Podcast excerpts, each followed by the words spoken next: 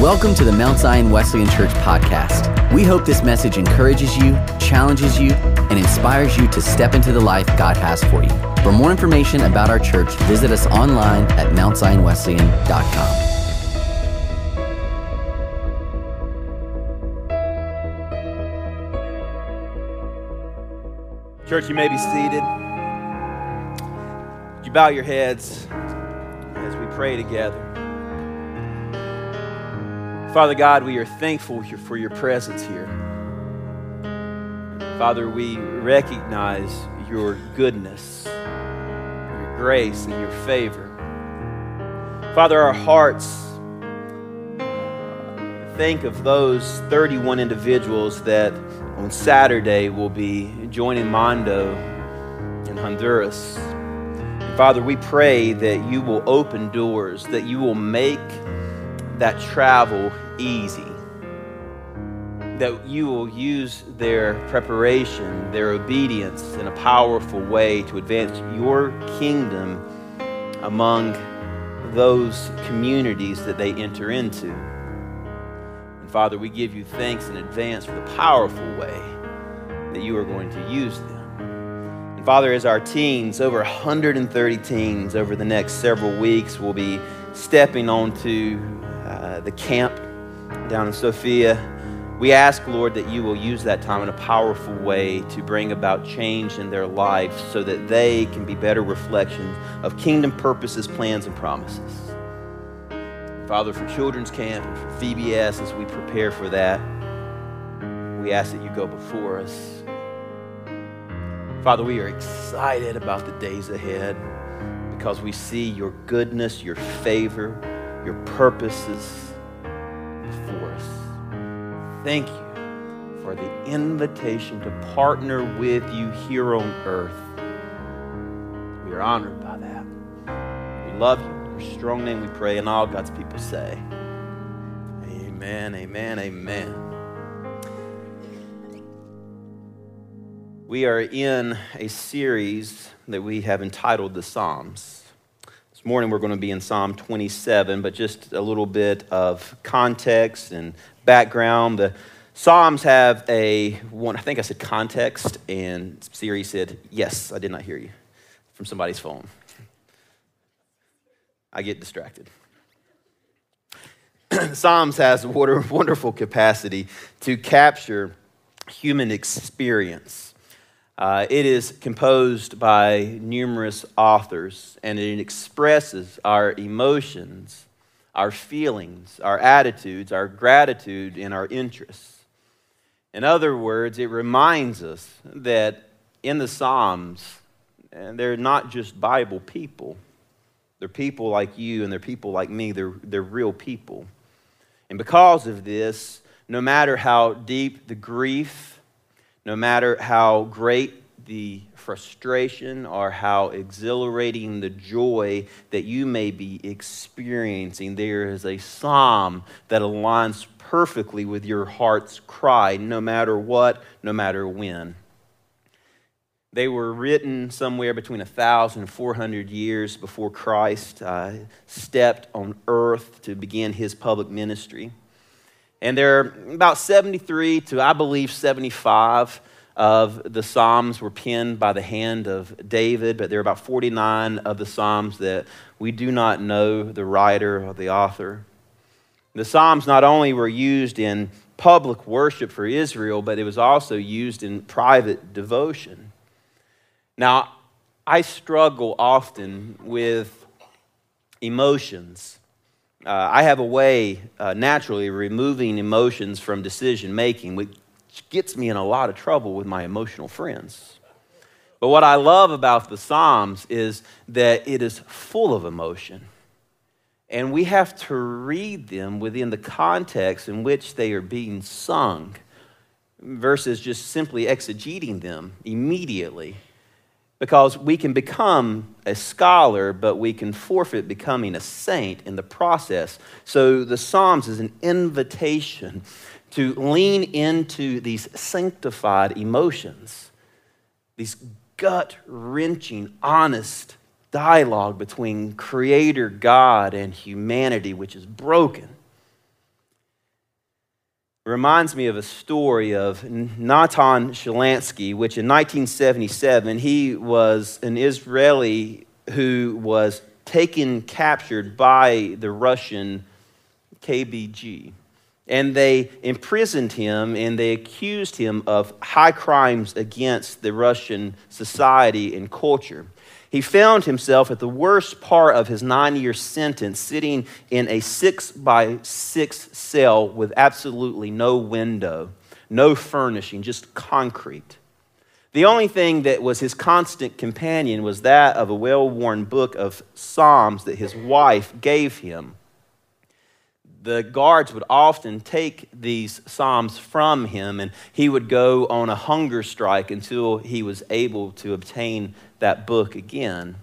And the reason the book was so important because he said that it helped him create language for the torture, for the emotions, for the longing, for the thankfulness. No matter what, no matter where, no matter when, to what he was experiencing. And many of you are old enough to remember in 1986 when he was released, he was exchanged for a prisoner that the Americans had captured. And as the car pulled to the end of the runway, Mr. Shalansky emerged from the back seat, and as he began to walk to the plane that would fly him to America, he turned and he looked at his captors and he said, Where is my book of Psalms? And the guard responded, You have everything you've been permitted to travel with. And he said, I refuse to get on the plane until you give me my book of Psalms. I will not move, I will not take another step. So the guard, he reluctantly went back to the car, and out of the front seat, he emerged with the well worn book of Psalms and he handed it to Mr. Shalansky. And as the plane took off, he fulfilled a promise that he made years prior to God he read Psalm 27. So if you have your Bibles, will you join me in verse 1? The Lord is my light and my salvation. Whom shall I fear? The Lord is my stronghold of my life. Of whom shall I be afraid? When the wicked advance against me to devour me, it is my enemies and my foes who will stumble and fall. Though an army besiege me, my heart will not fear. Though the war break out against me, even then I will be confident. One thing I ask from the Lord, this only do I seek, that I may dwell in the house of the Lord all of the days of my life, to gaze on the beauty of the Lord and to seek him in his temple. For in the day of trouble, he will keep me safe in his dwelling. He will hide me in the shelter of the sacred tent, and he will set me high upon a rock. Then my head will be exalted above the enemies who surround me. At his sacred tent, I will sacrifice with shouts of joy. I will sing and make music to the Lord. Hear my voice when I call, Lord, be merciful to me and answer me. My heart says of you, seek his face. Your face, Lord, I will seek. But do not hide your face from me. Do not turn your servant away in anger. You have been my helper. Do not reject me, nor forsake me, God, my Savior. Though my father and my mother forsake me, the Lord will receive me. Teach me your way, Lord. Lead me in a straight path because of my oppressors. Do not turn me over to the desires of my foes, for false witness rise up against me, spouting malice, accusations. I remain confident of this. I will see the goodness of the Lord in the land of the living. Wait for the Lord. Be strong and take heart and wait for the Lord. Most of us who are parents, we've had this experience where in the middle of the night or early in the morning there will be a thunderstorm that quickly approaches. The thunder will shake the house, the lightning will just dispel any darkness in the bedroom, the rain will hit the window. And then your children they will wake up and they will walk through the valley of their bedroom and walk down the valley of the hallway, and they will walk into your room and they will jump into your bed, and there they will find an embrace. Usually it's startled, what you doing? But then they will find an embrace, they will find a hug. And when you embrace them, when you draw them in and you remind them it's going to be okay, you don't stop the thunder. You don't stop the lightning. You don't stop the rain. And yet, in your presence, in your embrace, they find the confidence in spite of the storm that they are experiencing. Psalm 27, it is a psalm of trouble, but it doesn't begin in trouble. It begins with good biblical theology. What David is revealing in Psalm 27 is how we trouble our troubler, our troublers, how we bring trouble to the trouble that exists in our lives. And that always begins with a proper understanding what it means to love God and to serve God and to accept God it always begins with a proper perspective of how we view God and how we believe God views us. So, the question that I have for you this morning is what do you do in times of trouble? Where do you run? Where do you hide? What do you say to yourself when trouble enters the season or through the door of your existence, through the door of your life? in those moments, where do you find comfort? What do you do? Where do you seek refuge in those moments that you feel helpless, in those moments that you feel weak? I've lived enough life to know that there are two options when we experience trouble, when we enter into a predicament. Either we will gaze upon our trouble and in those moments, when we ruminate on it, when we focus on it, we will feel lost, we will feel defeated. Anxiety will creep in, fear will take root. And that is an option. Or we can look at the beauty of God and we can dwell in His presence. We can find our hope, we can find our courage in our identity in who God is and in who God is alone. When I read the Psalms, because I admit that sometimes I, I, I struggle with the emotional uh, discharge, if you will, of the psalmist when they talk about just that gut wrenching, this is how I'm feeling in spite of what I know to be true. So I have pictured a table in the middle of a room with four chairs around it. And around this table exists God in one seat and the Son, Jesus in the other, and the Holy Spirit. And then there's this empty chair in which He invites me to sit, to dwell. And oftentimes, as I sit in that chair, I don't know what to say. And the Psalms has provided dialogue, language, a script of sort to how I can express that that is happening inside me that I do not have a language or a vocabulary for. So, for instance, in Psalm 27, God would say to me, The Lord is my light. I am your salvation, in which I would respond, Therefore, whom shall I fear?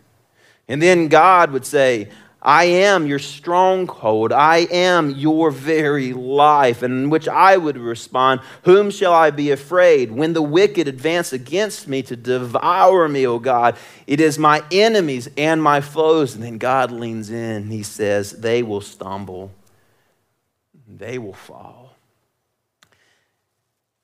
David, with the exception of the hiatus that he had with Bathsheba, he was always somebody as a kid that I looked up to. He was this just bigger than life you know, character that we read throughout the scriptures. And although he was not perfect, it always intrigued me how this man, a broken vessel, he was a man after God's own heart. And more than that, He was a poet, he was a musician, but he was also a fierce and great warrior. I mean, I love Jason, but I don't want to be around him where he's yielding a sword anywhere. You know, like how many poets, how many musicians do you know that you would follow into battle? Well, David, he is this individual that he is a man's man, but he is also has this beautiful, sensitive side and this way with language. And what you come to realize in David's life is that he faces two memorable and primary opponents, two enemies. The first of that being Goliath. And when you think about Goliath, I mean, this guy, he was close to nine foot tall, between six to 700 pounds. The tip of his spear weighed 15 pounds.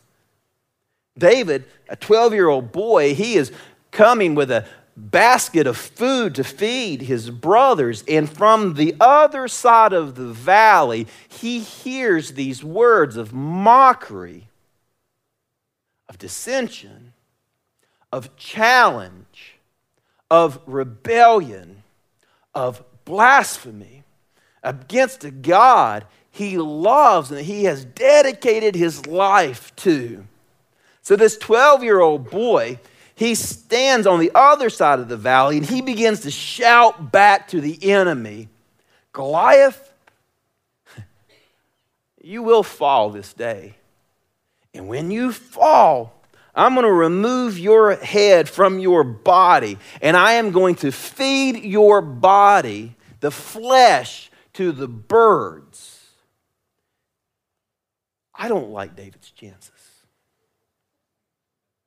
If I was a betting man, I wouldn't place my bet on David. But David has this confidence. And we see it in how he prophesies. I used to think that David just talked smack, but he actually did what he said he was going to do in the manner in which he said he was going to do it, which was by the help and the provision and the power of God. So, sure enough, Goliath falls. David removes his head from his body, and then he takes the body and he nails it in the city square of Goliath's hometown. I imagine that didn't go well. And sure enough, the birds feasted off his flesh. And then David he goes back home, and Saul, the king of Israel, hears of what David has done and his reputation, how it precedes him. And he says, he orders, he invites, but it's an order, make no mistake about it. He invites David to come and to dwell under the protection of the palace, under his rule and guard.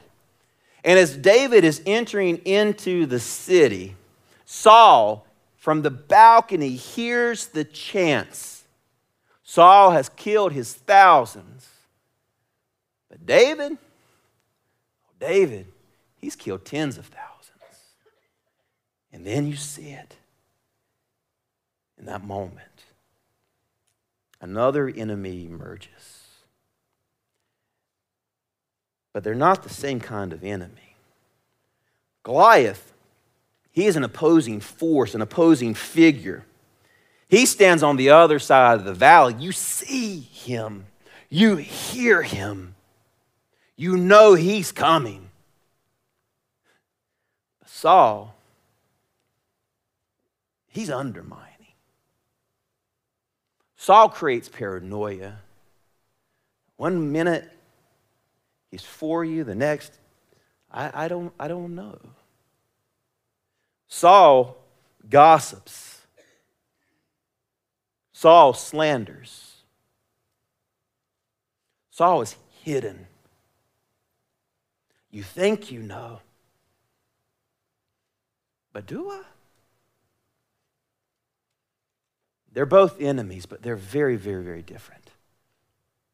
Some of you this morning, you're facing Goliath. You have the diagnosis, you're battling the cancer. You're battling the, the sickness, the illness.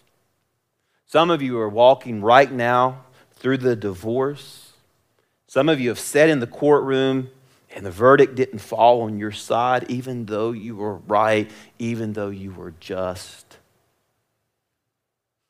Some of you have financial woes, you have relational turmoil, you have giants before you. You know them, you see them, you, it's right there, but they're bigger than you. And in these moments, you feel helpless, hopeless. You feel like a 12 year old boy standing on the other side of a valley, and a nine foot giant is challenging you.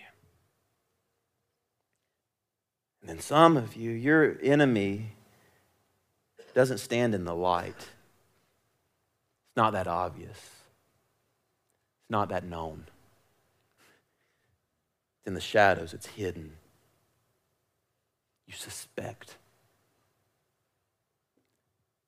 But you don't know. You hear rumors, but they offered explanation. But it's consistent enough that it can't be coincidental. The question that we have to ask, regardless of the enemies that we face, how do we respond? What do we do?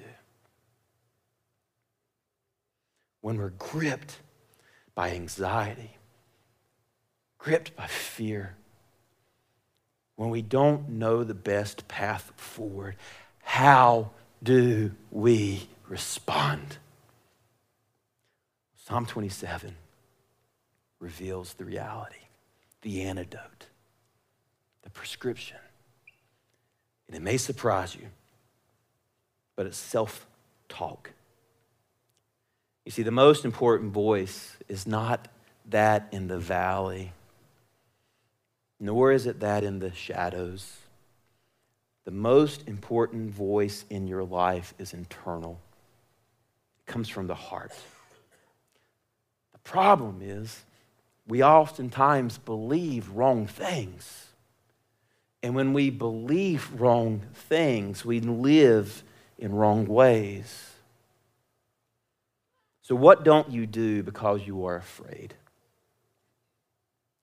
What might you try or what might you do if you were no longer afraid? And you may say, Luke, I'm not afraid of nothing. Then you're worse off than we thought. Because for you, that voice has been so consistent and persistent in your life, so loud, so dominating in your life, that you have actually now believed it. You believe it's true. It has informed you, it has formed you, it has transformed you. But Psalm 27, we get inside David's head. So let's take a look at it. If you have your Bibles, verse 1. David says, The Lord is my light and my salvation. Whom shall I fear? The Lord is my stronghold of my life. Whom shall I be afraid of? What we don't see in the original language that we in it just messes us up sometimes is there's accent marks in the Hebrew and in the Greek, the accent words that magnify them. And the way that David wrote this, he is magnified and put on full display this word stronghold. And what a stronghold, who David was a warrior, what that indicates is that when I am retreating from the oppressing and coming forward army, I retreat to a stronghold, a place of preference, a vantage point that gives me dominance over my enemy. In other words, the enemy thinks that I'm retreating in fear and cowardness, but I'm not. I'm just luring them to me till I can get to a place that I have the advantage. And what David is saying is that when the opposing army comes against you, when the enemy attacks you, You find your refuge, your safe haven, the best possible place is in the presence, in the arms of Yahweh. God, your provider, God, your protector. Verse 2 When the wicked advance against me to devour me, it is my enemies and my foes who will stumble and fall. Though an army besiege me, my heart will not fear. Uh, though war break out against me, even then I will be confident. What David is saying is, it looks like it's getting worse. All things that we measure seems like things are going down and to the left, but it's actually getting better on the inside. My confidence is growing in Christ and Christ alone. The strongholds that I've built up about preference, about provision, about security, they're all being broken beneath me. And my dependence is becoming on God and God alone. One thing I ask from the Lord this do I seek and in this moment, I am anticipating the words that David prays or sings is God, this is the one thing I want. Remove my enemies, destroy them, kill them, remove them from the equation. But that's not what David asked. He says this that I may dwell in the house of the Lord all the days of my life to gaze upon the beauty of the Lord and to seek him in his temple. I'm expecting him to pray for safety, for dominance, to remove the trouble, to expedite the season. That's not what he wants. David prays in this moment for proximity. When you are riddled by anxiety and fear and depression, when you feel that you don't have the answer, when the enemy is advancing, and you don't have a chance, when paranoia begins to seep into your life, it is not that your enemy is too close, it's that your God is too far. And David is saying, I just want to dwell. I just want to live, exist in the presence of God and God alone. Verse 5 For in the day of trouble, he will keep me safe in the dwelling. He will hide me in the shelter of his sacred tent and set, my, set me high upon a rock. Then my head will be exalted above the enemies who surround me at his sacred tent. I will sacrifice with shouts of joy. I will sing and make music to the Lord. Hear my voice when I call, Lord, be merciful to me and answer me. And David is reminding that we will face opposition, we will face enemies, seen and unseen. And he is calling us in this moment, he is inviting us in this moment instead of focusing and becoming absolutely obsessed with the enemy, with the struggles in the fight, to focus on God's goodness and God alone. He draws close. He knows you. He loves you. And notice that the very things that you think that David is going to pray for are the very things that God provides. You see, when we live lives of faithfulness, when you're dedicated to the perfect will and submissive to the perfect will of God, when our desires align with the wants and the will of God, then He will come through every single time. but then, verse 8 takes a hard left turn.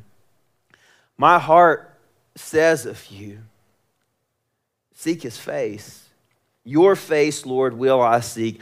Do not hide your face from me. Do not turn your servant away in anger. You have been my helper. Do not reject me or forsake me, God, my Savior. Though my father and my mother forsake me, the Lord will receive me. Teach me your way, Lord. Lead me in a straight path because of my oppressors. Do not turn me over to the desires of my foes, for false witnesses rise against me spouting malice accusations. There are many scholars who believe that Psalm 27 is actually two different psalms that were penned by two different individuals that were smashed together. Otherwise, it seems like almost this schizophrenic kind of writing where David, in one moment, has his chest puffed out and he's full of confidence and bravado, and then all of a sudden, he is full of fear and doubt. God, please don't abandon me. Please don't turn your favor from me. Please don't leave me in this moment. But I've lived enough life to know the reality that both these emotions can exist in the same person at the same time where we ask the question God, are you really with me? Do I really have your favor? I mean, it's as if David is saying, I trust God, I believe God, I, He has the best for me. Doesn't He? I think He does. And if we live enough life, we know that this reality exists for you and for me. And in these moments, what we have to do is we have to let God's word speak into our circumstances. My life is not determined by my circumstances or my condition. God's word and God's word alone gets to speak to my condition, begins to speak to my circumstances. So, what do we do? When we realize that we're in the valley, some of us are facing Goliath, some of us are facing Saul. There's four things that I just want to lean into you this morning and encourage you. Verse 13 says, I remain confident of this. I will see the goodness of the Lord in the land of the living. Wait for the Lord. Be strong and take heart and wait for the Lord. Four things when you're facing enemies either that that is seen or that that is unseen. First thing is you gaze not on your troubles, but on God and God alone. You gaze upon His beauties, His sufficiency, His grace, His mercy. In the morning when you wake up, you gaze. You gaze upon His sufficiency, His favor upon you. The second thing is you remember. You remember his truth and his words and his promises and his plans for you. That you are his beloved. You are his sons. That you are his daughters. You remember that there's never been a time in history that he has abandoned his people and he will not begin with you. There's never been a time in human history that he has not been sufficient, that he has not been able. And because of that, you rest you rest in his promises, you rest in his glory, you rest in the beauty of his grace, and then you respond, but only then. In other words, you don't respond out of fear. You don't respond out of worry. You don't respond out of anxiety. You don't respond out of haste. You respond only when you have gazed and you have remembered You've reflected, you've rested, and you are secure in the promises of God and God alone. If you would this morning, would you bow your heads as we go to the Lord in prayer? Father, many of us in this room right now, we are facing our enemies. And we fear that we have no place to run and Father, on the other side of the valley, there is an opposing army that we feel helpless against. It seems so big. And we just, in light of it, seem so small. In that moment, we remember your goodness. We proclaim your promises. Father, for some of us, we're facing enemies that are not as obvious, not as known. It's more an inward fight, an inward battle. It is a battle not of the heart, but of the mind. It is a wrestling. At night, we can find no comfort, we can find no rest, we can find no safe haven, no refuge. You see, Father, what we have come to understand in our lives that the opposite of faith is not doubt, There's always going to be mysteries in life that we have to navigate. The opposite of faith is fear. And the opposite of fear is not self confidence, the opposite of fear is trust. So, regardless of the enemies that we face, we trust you. We trust that you are good. We trust that you are present. We trust that you are for us. We trust that you are able. We trust in your grace and in your mercy and your love for us. We trust in your sufficiency. God, we just trust you. So our response is faithful obedience in the form of submission. So Father, have your way in us, with us, and through us. For you and you alone are able. In your strong, precious, and sufficient name. And all God's people say, Amen. You stand to your feet as we close in worship together.